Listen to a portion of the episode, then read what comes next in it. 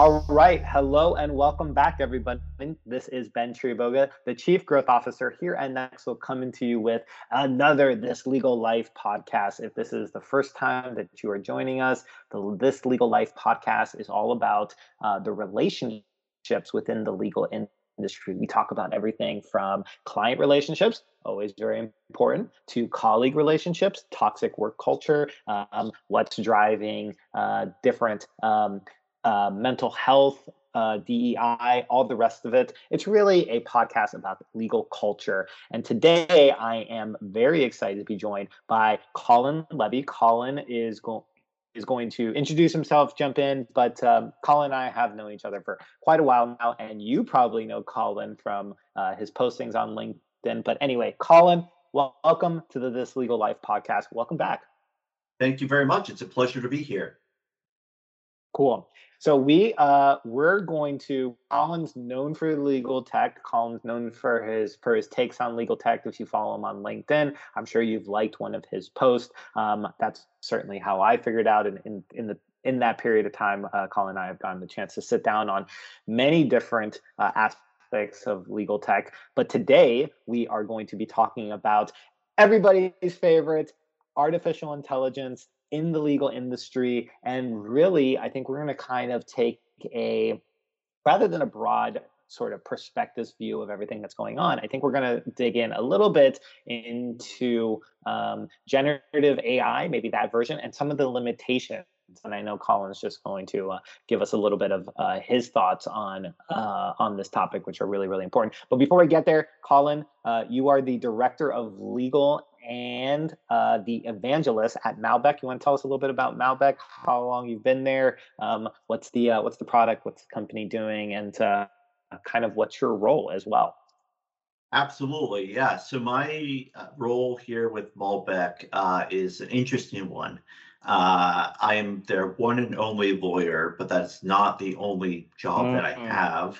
I also, as chief evangelist, if you will. Uh, I assist with uh-huh. marketing and sales efforts, product development efforts, um, basically just talk and write a lot, essentially, uh, about a variety of topics, including um, the space that Malbek is in, which is contract lifecycle management. Malbek makes a leading contract management solution uh, that makes contract management uh, simple and intuitive. And I have been with Malbek now for little over a year, and it's been a wonderful journey ever since day one.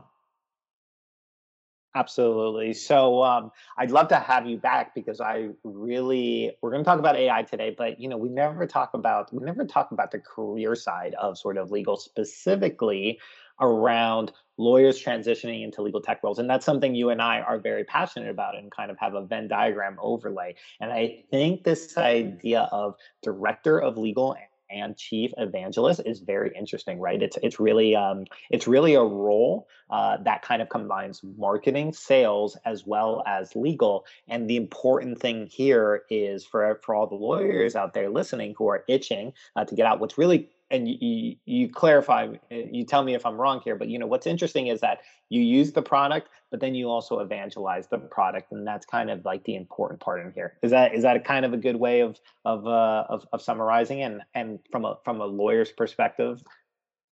Absolutely. I you know it's it, yeah. I you know we use the i use the solution. I talk about it. Um it definitely has made my life uh as a lawyer a lot less stressful uh, and aggravating um, because I'm not searching emails or what have you for you know the latest draft or wondering you know did I send this to this person? Did this person respond? Have they reviewed this? Should they review it? You know all of that wonderful stuff that comes with uh, managing agreements. Contract contract life cycle. Oh my God, gets just gets everybody up in the morning. So if you're a lawyer out there um, let me know in, in, the comments wherever you're listening to this if you want to hear Colin and I talk like a little bit about legal careers, legal tech careers for lawyers. I went straight into the marketing growth. I love it. You know, I think it's fantastic. Collins, uh, st- st- I know you had a marketing career as well, but you know, he's uh, he's had a very interesting career. I'd love to talk to you about that. But anyway, not the point of discussion today. Let's go deep into AI and let's kick this off with there's been a lot of news flying around, but uh, this Allen and Overy uh, release of Harvey, which is their new chat uh, GTP3 based, OpenAI based generative uh, sort of tool. And I don't want to go deep into the to the product per se. I think it, but I think it's an interesting. Um, I think it's an interesting vignette in terms of what's happening today with uh, artificial intelligence, and maybe kick us off. And I think it's interesting, and give your perspective because it seems that Allen and Overy, progressive law firm, always kind of been in the forefront, really comes out with this big campaign around the fact that Harvey is going to make uh, the lives of lawyers easier. But, and here's the big thing, you know, it's a core differentiator. They're leading with the fact that it's going to be this lawyer human um, combination that's really going to lead to better results um, a different work product maybe that you have. I don't know i just think it's interesting and it's in, I, in my past memory i can't think of anything that's been so leading with the technology and actually the marketing the positioning uh, of a law firm especially a law firm of, of of that size. So anyway that's my hot take on it. I thought it was what do you think about it? Yeah so you know i think that Allen and Overy has certainly been uh, fairly progressive with their approach to uh, adoption and use of technology. So I think with that understanding, it's not entirely surprising for them to be uh, integrating Harvey, um, which is an interesting name uh, for a uh, generative AI uh, tool. Um, I, I think that really what it says is that lawyers, including those at firms, are realizing that there are work, there are types of work and types of tasks that they don't need to be doing or shouldn't be doing that are better done by automated tools. Uh, and so I think because of this realization, uh, they're also understanding that clients want service to be delivered in a more efficient way and also in a cheaper way. And I think the use of technology uh, certainly is helping um, legal service delivery uh, providers reach that point. Um, at the same time, and I know we talked about this a little bit before the podcast began, that it's important to understand both the benefits and the risks of these technologies. Now, I, for one, am very excited, very bullish on the benefits to be brought by uh, technologies like Harvey, but at the same time, have to understand that these tools are only as only as good as the data that is being given to them because they're all essentially based off of a large amount of data. And that data can perhaps contain bi- in hidden biases and also is limited by the fact that it's not all encompassing of every single data point that ever existed in the world.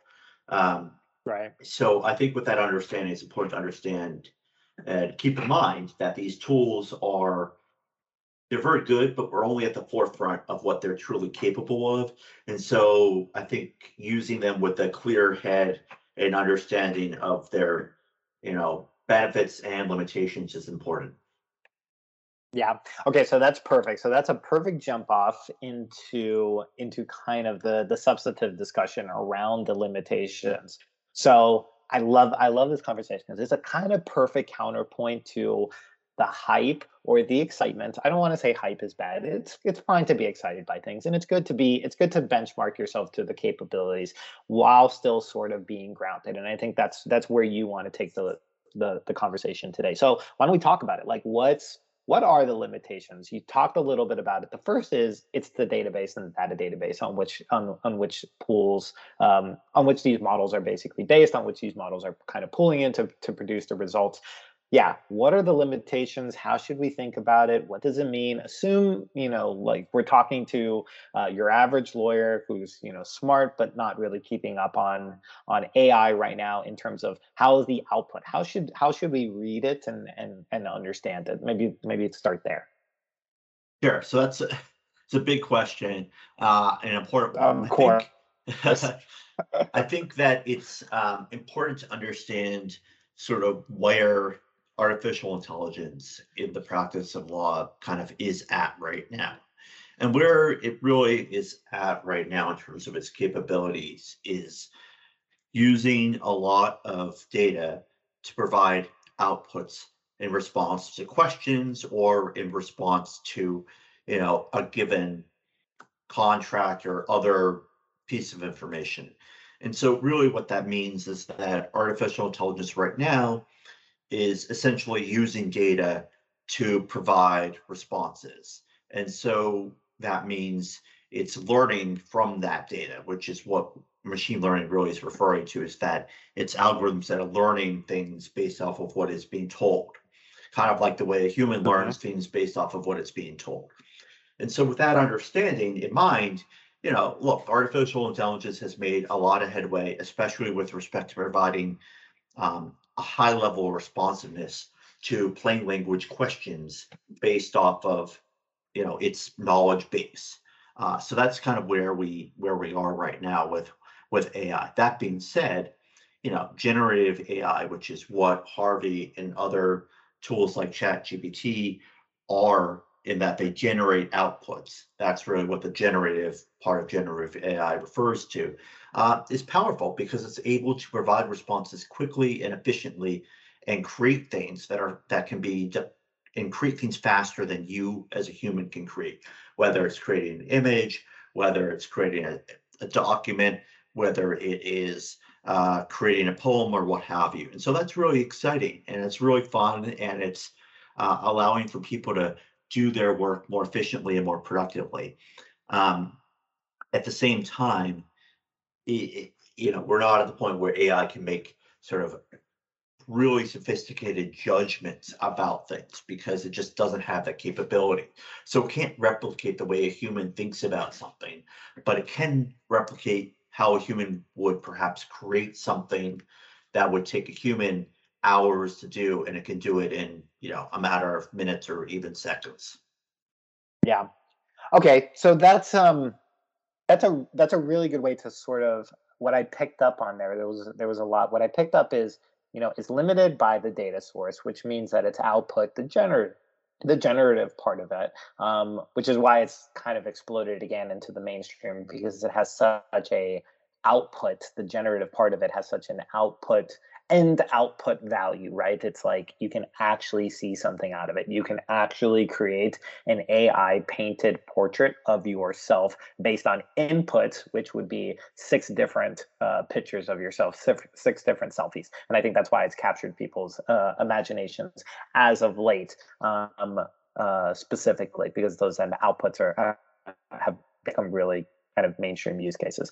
Okay, anyway, that that was I don't know where I was going with that, but the point is is is that's the generative part, and but the, but the limitation is again still based on the data on which it's on which it's um, it's given.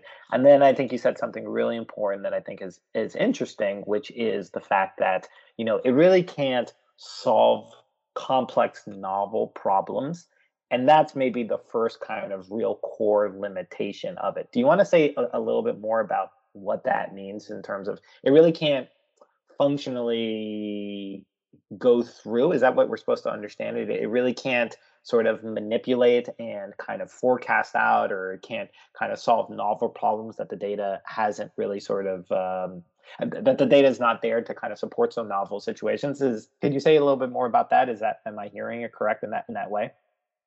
Sure. So really i think what you know you're you're right. The you know, generative AI is capable of creating things based off of what it's given. But what I was kind of alluding to is that, you know, AI is not at the point now.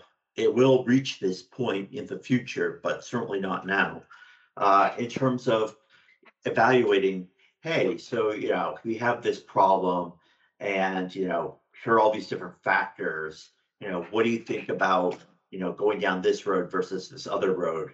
Uh, and then you know get an answer and then saying oh well actually this has happened so now how do we change our strategy you know i, I that you yes. know that kind of dynamic change in judgment we are not yet at the point of of with ai we also are not at the point of ai kind of thinking emotionally about things because i think the thing mm. to keep mm. in mind about people including in law and this is something i think lawyers are often needing to be reminded of is that we are mm. emotional beings. We think with our emotions. We may not necessarily always want to admit that we are, but we do it.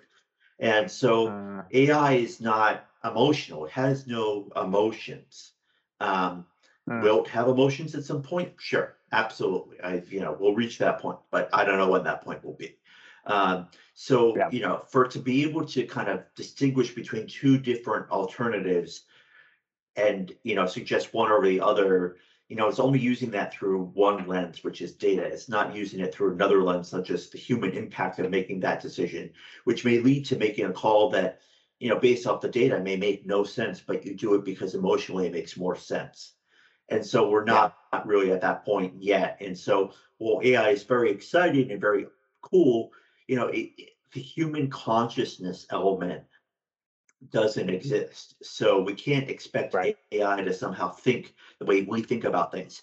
And that sometimes can be helpful, but it sometimes can be harmful. And so I think to yes. understand that is really critical when it comes to thinking about how best to apply AI in its current state to future work.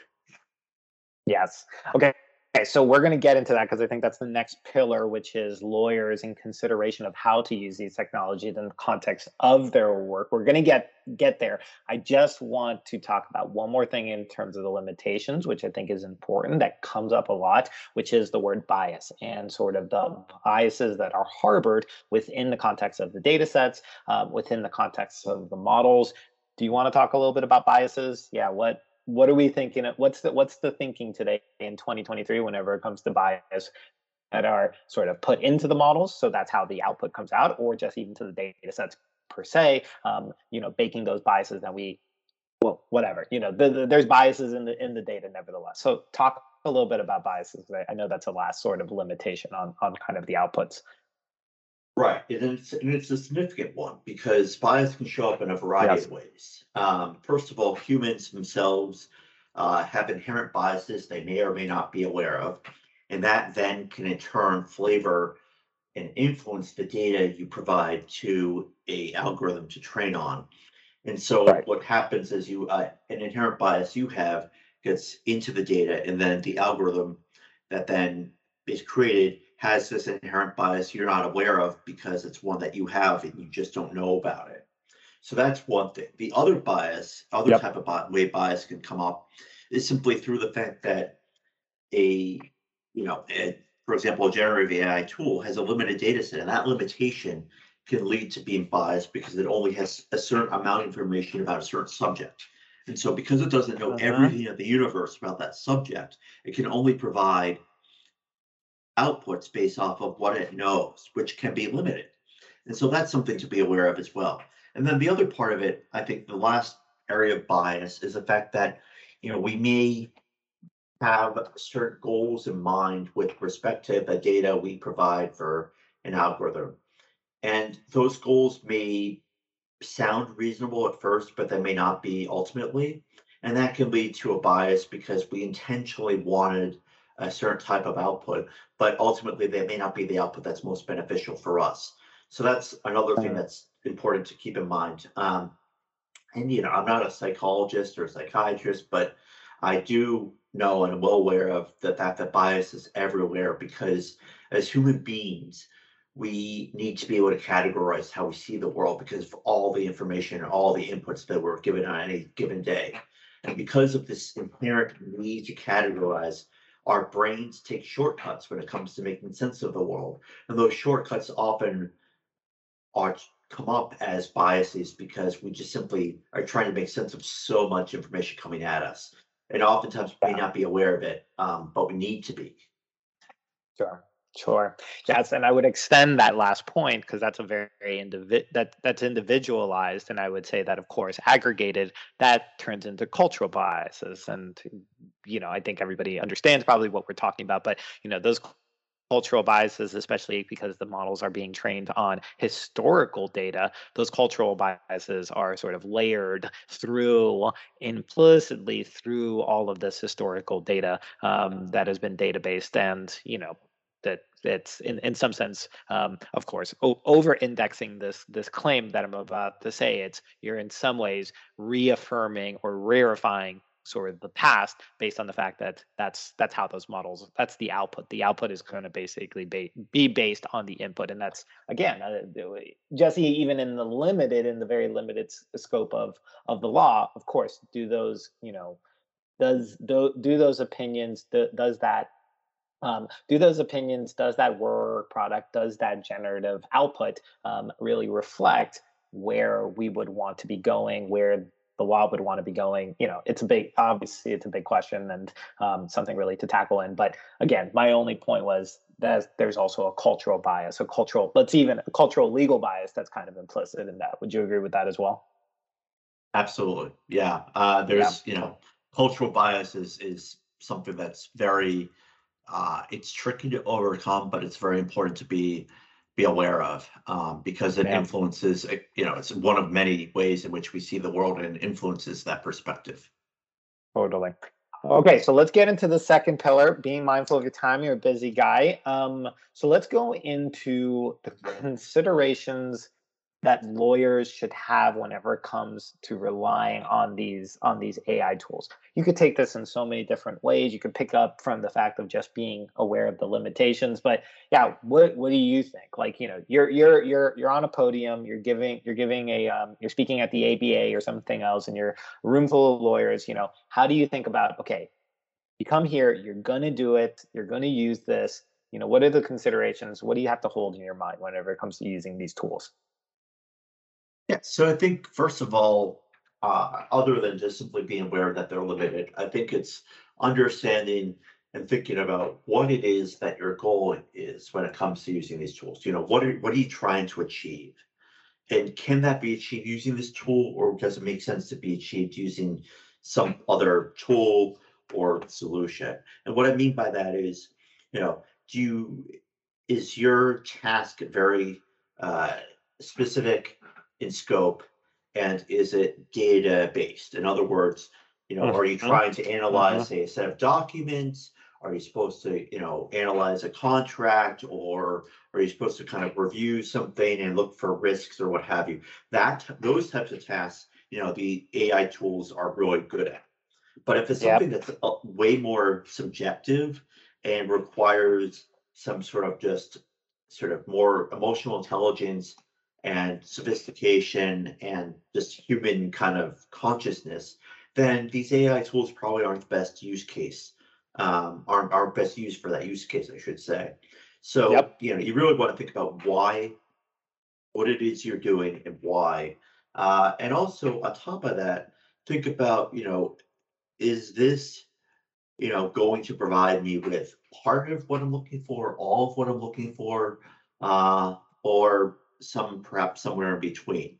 You know, because oftentimes these tools may provide an incomplete answer. In other words, they'll give you some of what you need, ah. but not everything. So, you know, the danger there is expecting something to provide you with everything you need when oftentimes it may not be the case. And I often think that when it comes to using these tools, they're good for sort of starting out, but they often don't provide you with everything you may need. And if you think it's going to provide you with everything you may need, um, I would suggest, you know, asking yourself if that truly is going to be the case. Yeah. Um, really good, really good advice whenever it comes to uh, thinking about it. One, being aware of the limitations, fantastic. The second thing you said is, okay, what kind of tasks? What kind of tasks am I trying to do? Um, and that really informs the third, which is, okay, based on the type of tasks that I'm doing, um, it would seem that it can either be a starting point um, or kind of just a just a point to sort of to to sort of start from. I think there's some nuance there with the with the poetic language that I that I just used. Can you? That's what I heard, and I I, I think those are great. Can you say more about and just to go just a little layer deep? You know, what do we what do we think about when we think about rote data driven tasks that AI is a great application from? There any sort of examples, really hard examples that you can sort of point to that say, okay, from here, let's give it a confidence level of about 60, 70, 80% in terms of what's kind of like the output. Um, and then maybe give an example of, gee, use this as a as a point to consider in the context of a much a much larger uh, sort of work product. Does my does my question make sense? Yeah, absolutely. So I'll start with something that I would have a high level of confidence in okay. uh, when it comes to using an AI tool. So, for example, if you're looking at, you know, an NDA or a contract and making sure it has certain provisions in it, or it has certain language in it.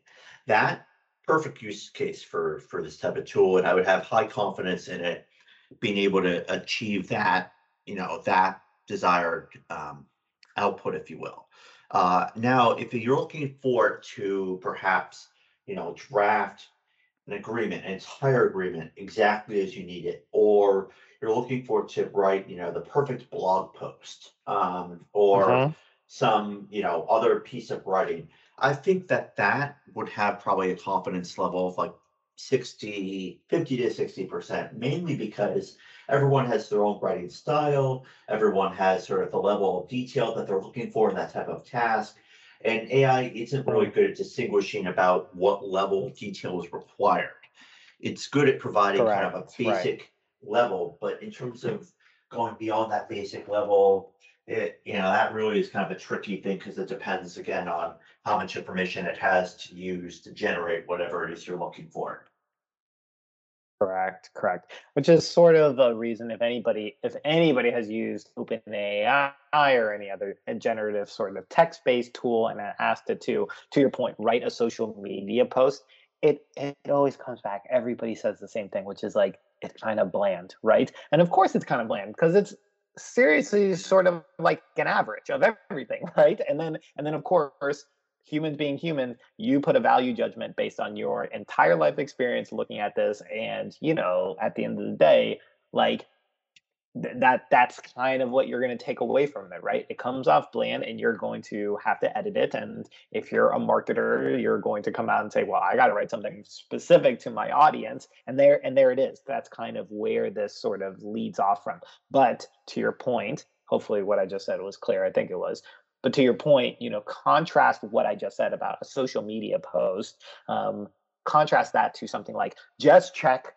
if if these words are included in this NDA in some sort of permutation based on the millions of NDAs that have been written all before. The truth is that regard even even for lawyers there's only so many ways that you can write something like an indemnification clause and to ask uh, an AI who has been trained on thousands upon millions of indemnification clause based on public data, you know, you're probably going to be pretty confident that it's going to find that indemnification clause regardless of kind of like the style. But maybe what it won't be able to do is write a very flary, very original indemnification clause for a particular case. That was just a jumble of words, but I'm, I'm sure you got what I was saying. Is that kind of another way of saying exactly what you just said? It is. Now, I would just add a small little caveat to that, which is that, you know, lawyers being lawyers, uh, everyone has their own way of drafting certain provisions. So, you know, there's probably a likelihood of, you know, whatever you're being provided with from the generative AI tool that you're gonna want to tweak it just Mhm. because you happen to like one way of putting it versus another. Uh, but no need to go down that rabbit hole, at least not on this podcast episode. Totally. Okay, so let's end with some fun futurology, uh, and let's get into. You pay attention to this stuff. You know what? Let's assume you're just, you know, you're just, you you know what it is. What what is what's interesting today?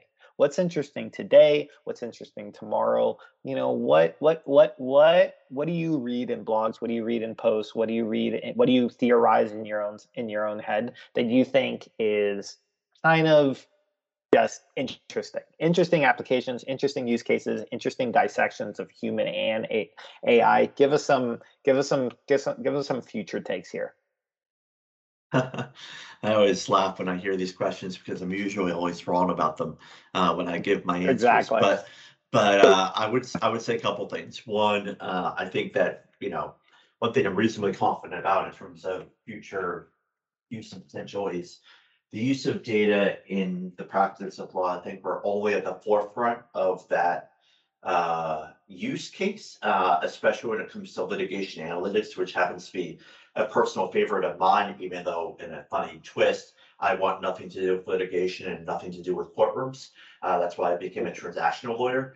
But I actually Nice, think yes. litigation. i was gonna say i was gonna say yeah i was gonna from a transactional lawyer this is surprising but i get i get your point yeah i do Yeah, I- it's just, it's such a fun, exciting area. So I think that's number one. Yes. The other, number two is, I think we're gonna continue to see a platformization of tools, meaning that we're going to see more and more platforms that people sign into and have access to a whole suite of tools through which they can operate. Um, I think sort of the 15 different tools that you all have to kind of switch back and forth between. I don't think we're going to see much more of that because people just don't want that. They want everything seamless, working together together in a collaborative way, and that means having one point of entry into that sort of ecosystem of tools.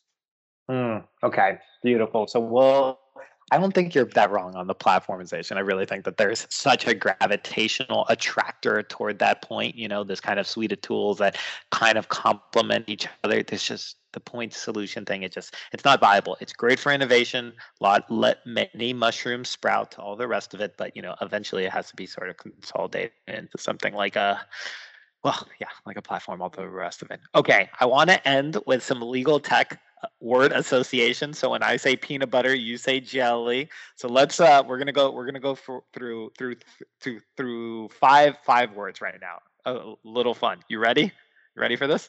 Always ready.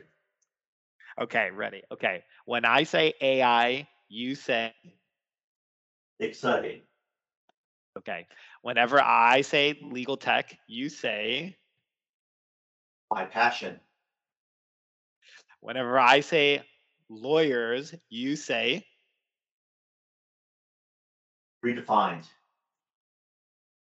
Okay, last two.